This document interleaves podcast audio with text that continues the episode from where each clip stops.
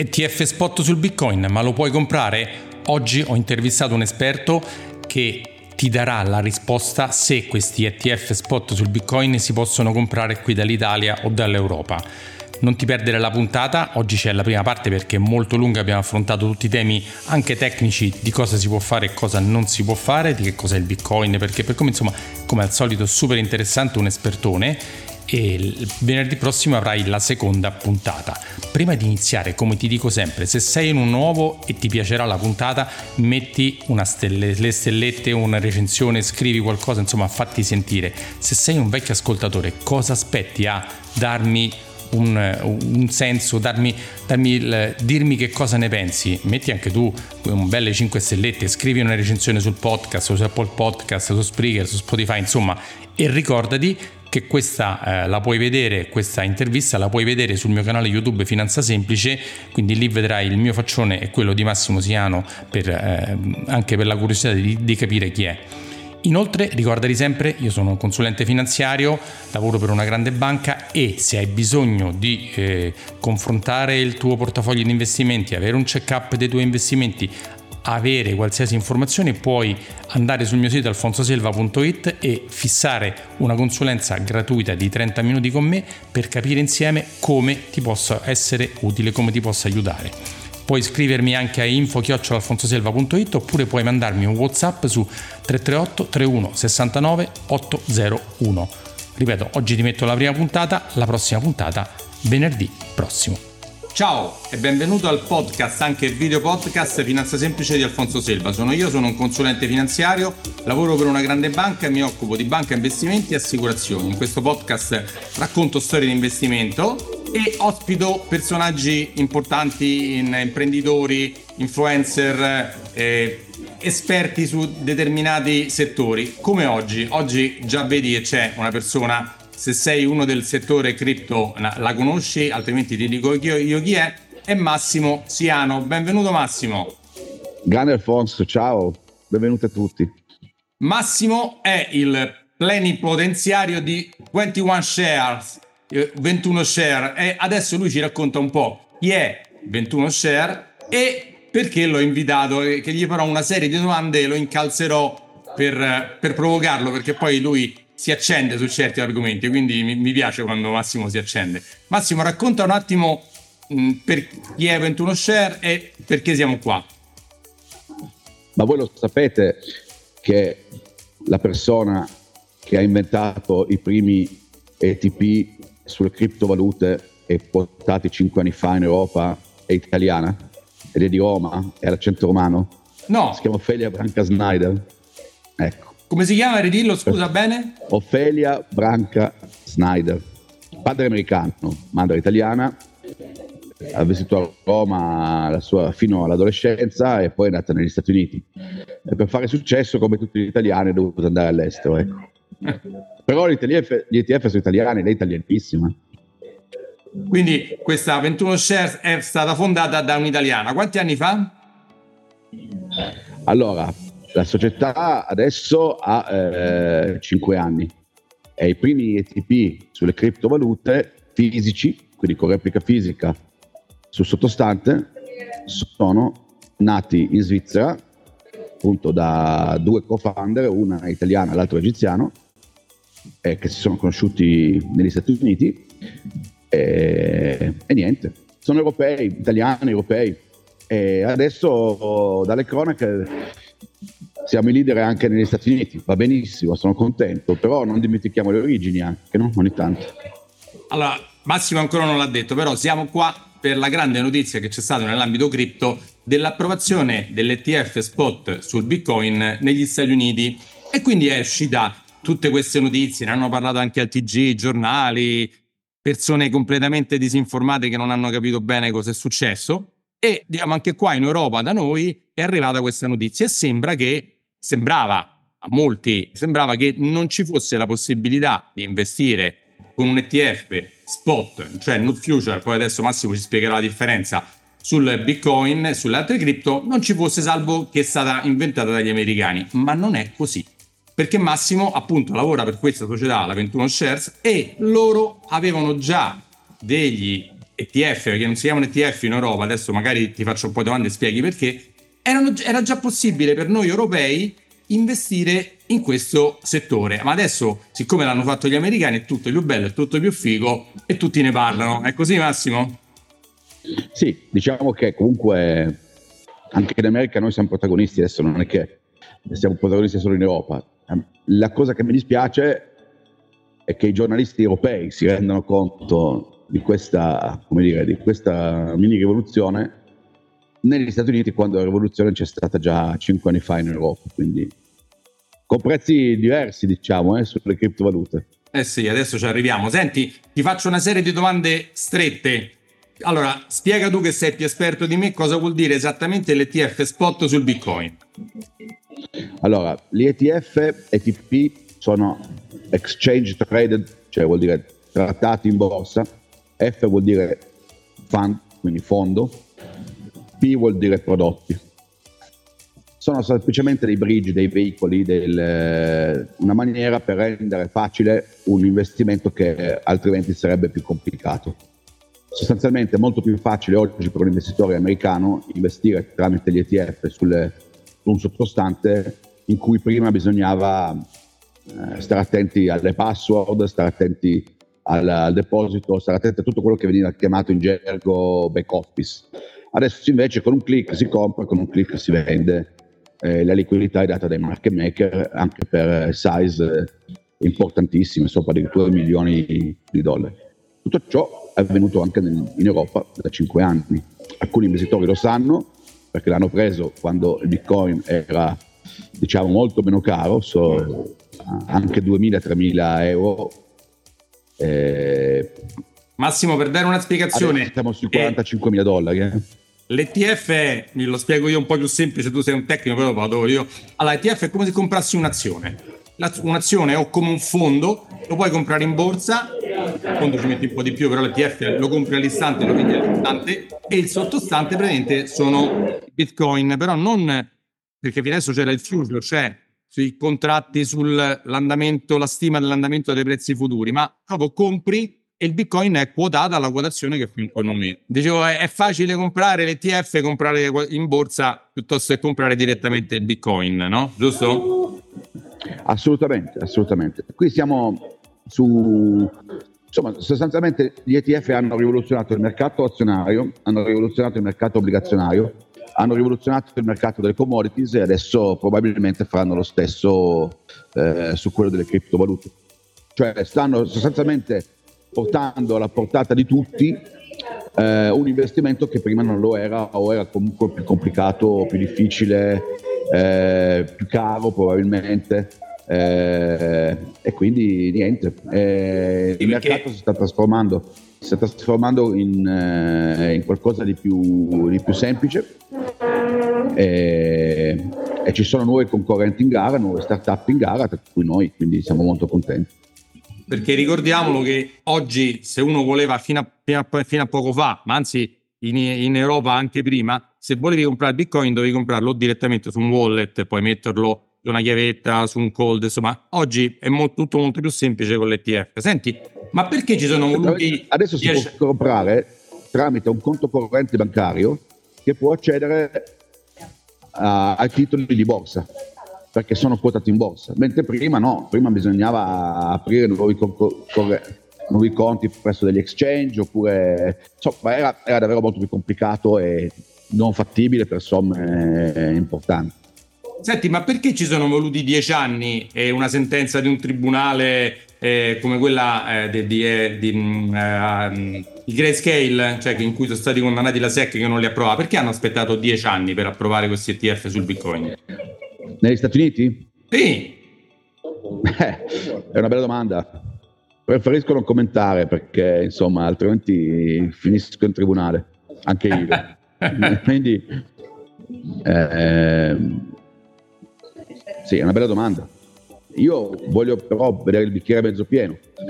In Europa si poteva già da cinque anni e si può ancora adesso, quindi insomma, vediamo il bicchiere mezzo pieno. Eh. Eh, a me dispiace perché queste qui sono opportunità perse, perché oggi il prezzo delle criptovalute, il prezzo del bitcoin non è la stessa cosa diciamo di 5 anni fa. Eh, eh no, no, no sono molto più alte. Senti, ma eh. Eh, dopo tutta questa grande eh, battaggio pubblicitario, ma poi gli italiani e gli europei possono comprare questi famosi ETF su Bitcoin di BlackRock e di chiunque altro? No, negli Stati Uniti non possono prenderlo, quindi è inutile che, che, che i media che facciano questa sì, scoprono America poi non capiscano che secondo le regole USIT gli investitori retail non possono accedere, non possono accedere agli ETF quotati negli Stati Uniti. Quando soprattutto c'erano gli stessi gli, gli ETP sulle criptovalute passaportate in Italia da 5 anni. Quindi eh, se vabbè, vogliono Alfonso, educazione finanziaria, c'è chi ce l'ha e chi non ce l'ha, ecco, diciamolo. Quindi diciamo oggi Massimo, se vogliono, e chiunque risparmiatore, anche piccolo, può andare sulle, sulle, sugli ETP quotati vostri e di qualcun altro e in Germania, certo. Senza certo. problemi, non quotati sulla borsa italiana però, in Germania, giusto? Non sono ancora quotati su borsa italiana, questa è una bella domanda da fare alla Consob, ma sono passaportati eh, sono passaportati per gli investitori italiani, anche quelli retail. Sono quotati, sia, sono quotati praticamente dappertutto, cioè Zurigo, Francoforte, Zetra, eh, Euronext, eh, Parigi, Amsterdam, eh, Stoccolma. Vabbè, in Italia no. In Italia no, pensate che bello. Fa- chi ha creato questi prodotti italiana Nemo profeta in patria. Le quotate persino negli Stati Uniti. È sempre Ma così. dopo tutto in Italia, in Italia siamo abituati a queste cose qua, perché eravamo, eravamo i pionieri, non soltanto come adesso negli ETP sulle criptovalute, eravamo pionieri tanti anni fa nella procreazione assistita e ci vengono le leggi contro la procreazione assistita eravamo pionieri nell'alimentare, adesso vengono le leggi contro la carne sintetica dove noi potremmo diventare i leader mondiali. Eravamo pionieri in tante cose arrivano le leggi proibizioniste che cosa fanno? Praticamente vietano all'Italia di crescere e fanno crescere i concorrenti. Beh, insomma, io lo dico perché l'ho fatto io. Se avete dei figli, fate magari crescere in Italia perché sono naturalmente più contenti, il clima si mangia bene però fateli lavorare all'estero perché in Italia è tutto molto più difficile, ma le, ce la complichiamo noi la vita. Sì, sì, è così, è così. Senti però ma, Massimo, vediamo come hai detto tu il bicchiere mezzo pieno. Il fatto di questo grande battage, questa grande notizia degli, degli EF in USA ha portato eh, tante persone ad accorgersi che invece li possono comprare tramite voi altri, e altri eh, operatori sul mercato europeo, sì. giusto? Ci sono anche concorrenti, eh, devo dire la verità, che sono abbastanza bravi anche loro. Quindi per essere, come dire, onesto intellettualmente, quindi non, non, ci siamo solo noi, noi siamo i pionieri, quelli che arrivati prima, però negli, in finanza, al contrario della farmaceutica o di altre, di altre industrie, quando uno pubblica un prospetto che è sostanzialmente no, il nostro DNA, il nostro codice genetico, tra virgolette, dove eh, dal prospetto si capisce chi siamo, perché è tutto scritto lì, è facile poi per un concorrente copiare il prospetto e pubblicare e fare un, un prodotto concorrente. Eh, in altri settori ovviamente non è possibile perché c'è copyright, quindi in finanza è possibile. Quindi Vabbè, è un vantaggio anche per il mondo finanziario, non dico niente, ma eh, è, una, è, una, è una constatazione. Però no. è una constatazione che ti fa capire una cosa, che i nostri ATP lanciati 5 anni fa adesso sono copiati da tutti, eh, hanno visto che hanno retto due grosse crisi, hanno due grossi drawdown al 70%, sono andati abbastanza bene tecnicamente e adesso mi fa piacere che ci siano una quindicina di case, se non di più, che, che abbiano copiato da noi. Bene. Senti, qualche domanda un pochino più tecnica per spiegare. Mm, L'ETF ormai un po' lo conoscono in molti, l'ETP molti meno, l'ETP, ETN, ETC, insomma di diverse sfumature. Ma è sicuro come l'ETF? Se io compro un ETF è sicuro anche gli altri, queste, queste altre vostre modalità? Allora, iniziamo da dire una cosa. La differenza che c'è in Europa tra F fondo e P product, quindi ETF e ETP, è che per USITS un ETF fondo è un fondo USITS compliant, quindi armonizzato USITS. USITS è una normativa europea, eh? diciamo cos'è USITS. Esatto. Magari allora, USITS è una normativa europea nata negli anni 80, quindi nata tanti anni fa. Perché? Perché voleva sostanzialmente copiare il sistema dei fondi americani e dire agli investitori europei, l'Europa non era ancora tan- cioè era nata, ma insomma non era sviluppata, non c'era ancora Maastricht, non c'era ancora l'euro, però avevano visto avanti, sono stati anche un successo gli, i fondi USITS, volevano attrarre capitali europei, ovviamente anche capitali stranieri, indiani, arabi, giapponesi, poi eventualmente hanno attratto anche capitali russi e cinesi, dicendo se investite in Europa noi vi garantiamo che i fondi USITS non soltanto siano eh, separati dalla, dalla, dall'emittente, da chi li fa, in modo tale che l'emittente non possa fallendo portare al fallimento anche l'investitore, eh, l'investitore del fondo. Eh, ma vi garantiamo anche la diversificazione, la famosa diversificazione 5-10-40 che non sto a spiegare. Però comunque un fondo USIT, USIT compliant deve essere diversificato. Ora cosa è successo? Che quando sono arrivate le nuove asset class, per esempio nel 2003 il gold, l'oro, l'oro fisico. Che è la cosa Quindi, che somiglia di più al bitcoin, diciamo, a cui viene accumulato eh, di più il bitcoin. È, è, è, esattamente. Quindi quando è stato inventato l'oro fisico quotato in borsa, mentre negli Stati Uniti hanno potuto fare l'oro fisico quotato in borsa strutturato come un ETF, fondo, perché negli Stati Uniti anche un solo sottostante, quindi il gold, può essere diciamo eh, fattibile in, per legge accettabile esatto in una struttura di fondo di un fondo in Europa non sarebbe possibile perché l'oro non è sufficientemente diversificato, quindi occorre strutturarlo in un'altra maniera. Si struttura in una maniera come se fosse un, un bond, un'obbligazione, con, quindi con l'obbligo di, di, riscatto di oro fisico o del sottostante. Naturalmente la formula ITP non è garantita da USITS nella separazione tra la, eh, l'emittente e l'asset eh, sottostante quindi cosa fa l'emittente? Scusate se sono troppo tecnico. Vai, vai, però con parole semplici. A sua discrezione, a sua discrezione come è successo con l'oro fisico e come è successo nel nostro TP eh, sulle criptovalute, scrive, nel nostro caso a pagina 114 del prospetto, se soffrite di insonnia, eh, andate pure a guardarvelo così non avete problemi, non, evitate di comprarvi i medicinali per, per dormire abbiamo il nostro prospetto che serve a quello, diciamo.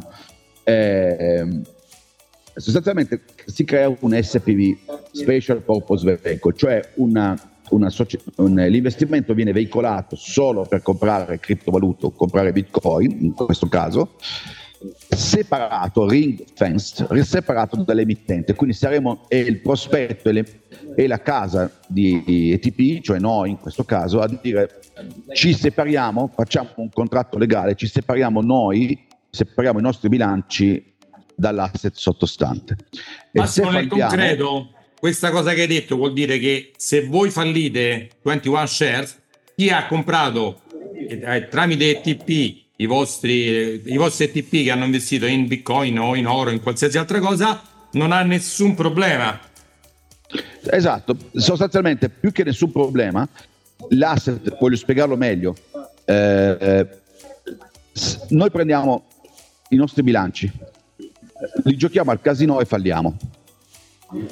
Chi ha investito nell'ETP su Bitcoin nostro interverrebbe un trustee di forma anglosassone, interverrebbe quindi un ente fallimentare sostanzialmente, che prende il potere, vende i bitcoin sottostanti, quindi i bitcoin non sono toccati perché sono uno special purpose vehicle, e rimborsa al prezzo corrente del bitcoin l'investitore. Quindi l'investitore avrebbe l'unico problema dell'investitore, il vero problema dell'investitore è che non potrebbe, se noi fallissi, fossimo falliti, diciamo, allora, facciamo un esempio, noi falliamo tra due giorni, nel giorno T più 2 l'investitore non riesce a vendere il bitcoin subito, ma l'ente deve aspettare che l'ente fallimentare li vende in, in qualche giorno, in qualche tempo. Ecco, quello, quello, il rischio è quello lì. Cioè, però i soldi dietro ce li ha, dire, noi non utilizziamo i, i bitcoin del cliente eh, per andare al casino, per dire. O, non avete fatto eh, come... i nostri bilanci. Non siete come FTX che con i soldi coi, coi, ci faceva di tutto quello che voleva perché era tutto mischiato, giusto? Voi siete completamente ma... separati. Esatto, ma non perché lo dica Massimo Siano che è in conflitto di interessi e quindi non, ovviamente non può essere credibile, è perché è scritto nero su bianco sul prospetto, quindi è scritto su un contratto approvato dalle borse, dalle autority e passaportato, quindi insomma non da poco, approvato in Germania, approvato in Svizzera, approvato in Francia e passaportato in Italia, prima cosa.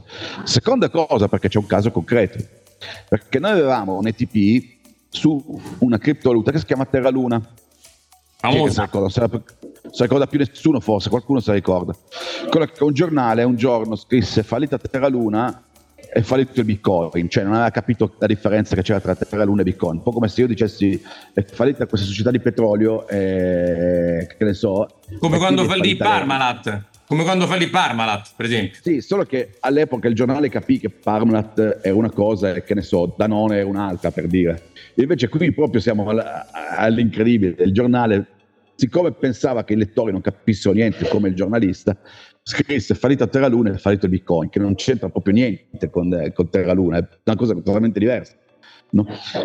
Sostanzialmente noi avevamo l'ETP su Terra Luna. Terra Luna era un SPV, Special Purpose Vehicle, quindi l'investitore che aveva investito sull'ETP su Terra Luna naturalmente si era ritrovato zero perché l'ETP era fallito. Quindi noi avevamo replicato passivamente la performance Terra Luna e quindi la cosa era andata male. Ma l'investitore lo sapeva, infatti non è che abbiamo avuto problemi, no? Però non c'è stato contagio, cioè non è che noi siamo falliti perché è fallita Terra Luna o chi ha comprato il TP su Bitcoin, che è un'altra cosa, è fallito perché è fallito Terra Luna. No, e, e il discorso è rimasto giustamente su Terra Luna.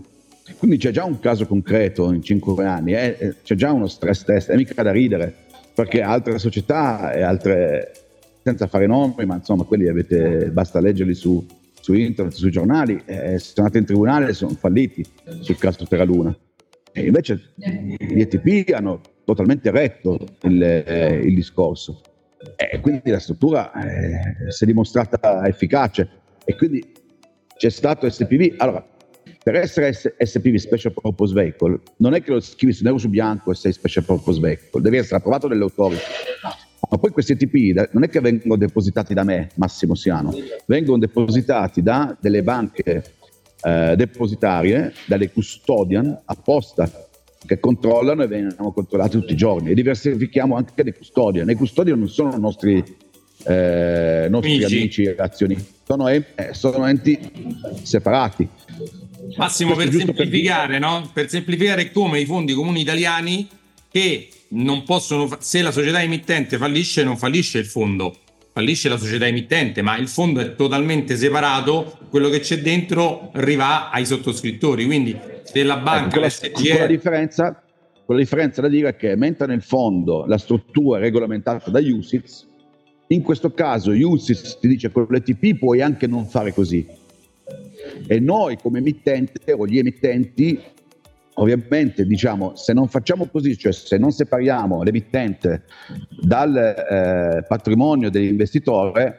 non abbiamo i market maker che ci fanno il prezzo in borsa, non abbiamo eh, Xetra e gli altri che ci dicono lo puoi approvare, insomma non abbiamo, eh, cioè paradossalmente noi cinque, adesso siamo qualcuno, ma cinque anni fa quando siamo nati non eravamo nessuno.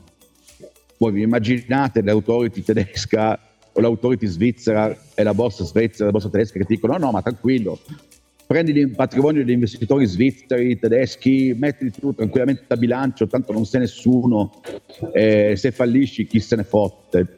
Ovviamente non, no, non, non ci avrebbero approvato. Sicuramente no. Insomma, sicuramente no. Eh, questo, questo, attenzione, eh, se voi volete fare una casa di ETP, voi dovete sapere che, ve lo dico con grande sincerità, tanto bello stress i primi anni non, eh, è, un, è, diver- è, un, stress diverso da, da, da altri settori. però è un bello stress perché è una startup, quindi devi avere tante masse, devi raggiungere delle belle masse certo. critiche, cose che fortunatamente abbiamo già fatto, quindi siamo, adesso possiamo brindare. Senti. Ma, eh, la parte legale è la parte più importante, ma giustamente.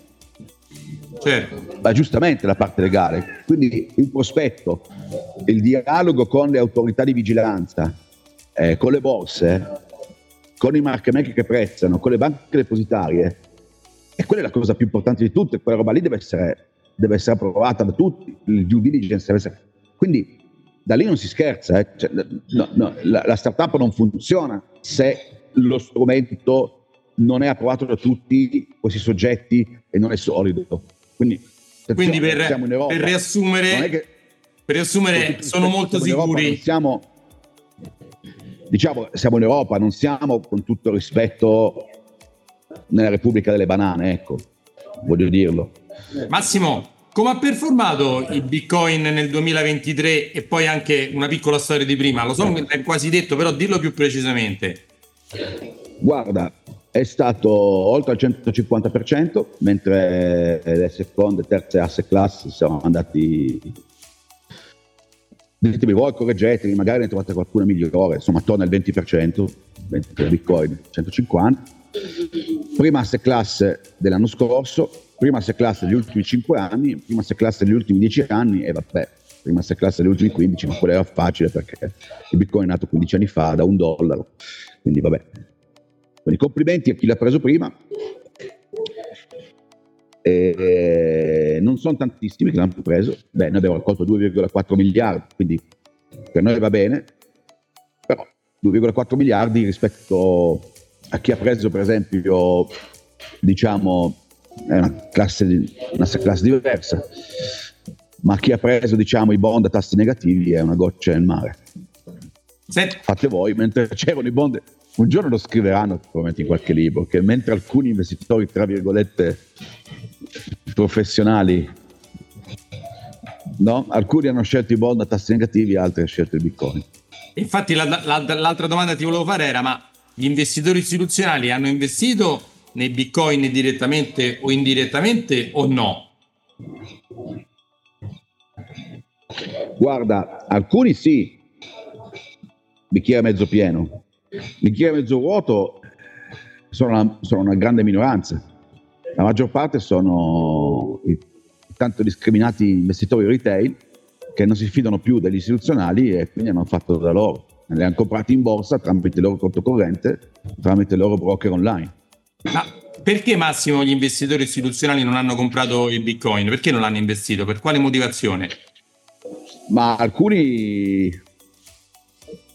non potevano perché ovviamente se tu hai un mandato per comprare bond non puoi comprare bitcoin quindi la maggior parte non potevano sinceramente perché la banca non glielo faceva fare e non hanno lottato e non volevano lottare contro la banca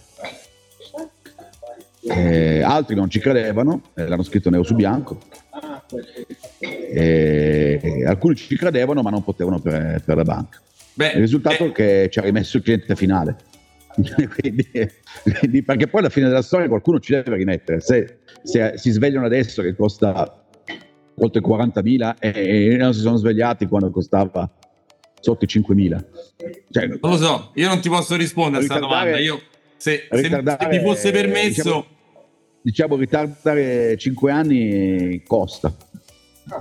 E il costo va a chi, al povero disgraziato che, che, che, ha aspettato 5 anni. Quindi chi si è fatto furbo ha preso gli ETP in borsa, si è aperto un conto online tramite un broker online eh, dei più famosi, ce ne sono tanti in Italia e alcuni broker online poi neanche l'hanno fatto. Vabbè, ma questo è un altro discorso. Ma i più importanti l'hanno fatto. Eh. Ah, sì, ma quindi... I più importanti broker online era facile farlo.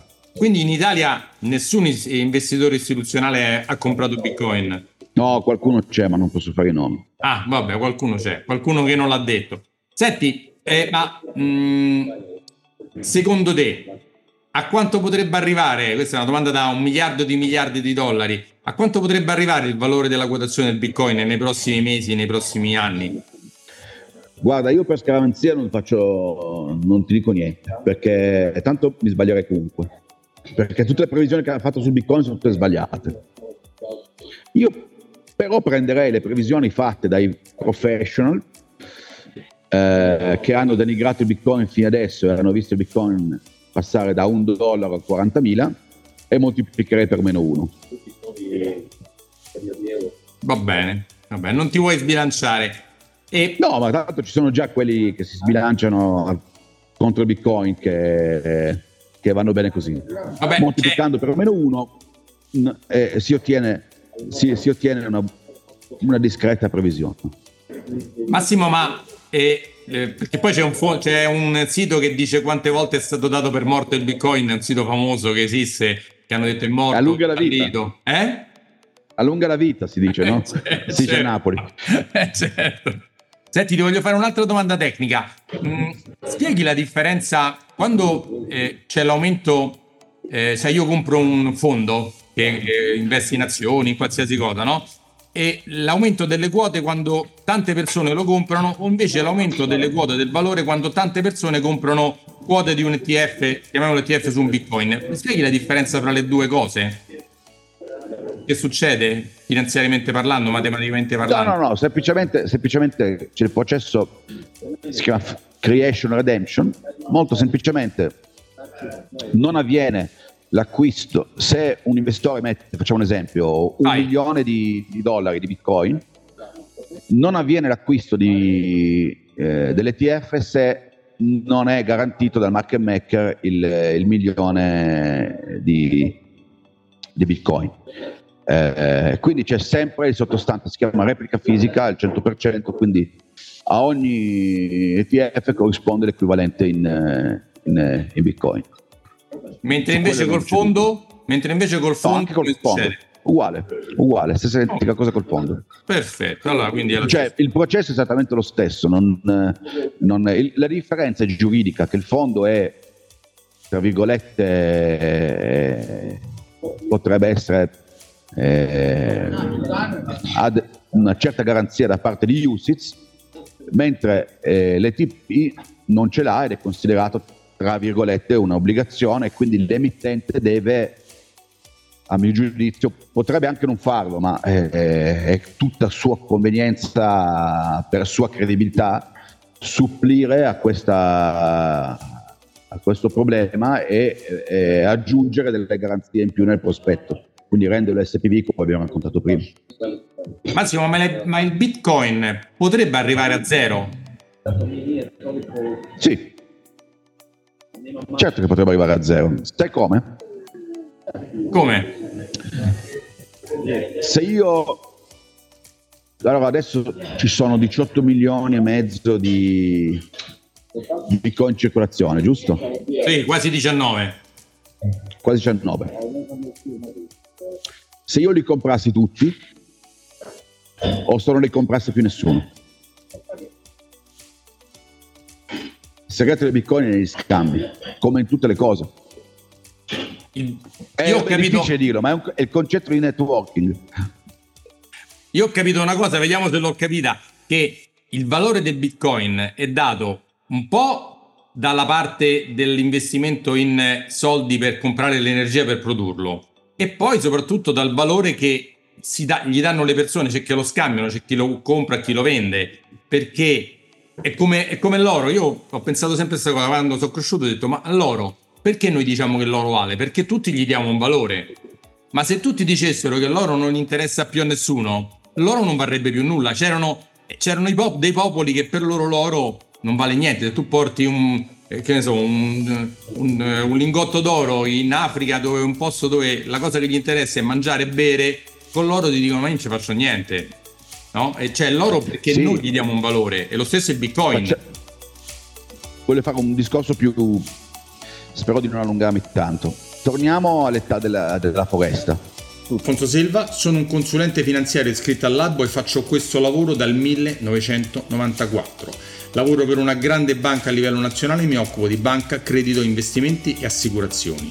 Su questo podcast, eh, video podcast, trovi eh, dei miei monologhi di storie di investimento e interviste a personaggi molto molto interessanti in tutti i campi, sempre nell'ambito finanziario economico. Ciao e ci sentiamo alla prossima. Se sei arrivato fin qui, i miei complimenti perché hai aumentato tantissimo la tua cultura finanziaria.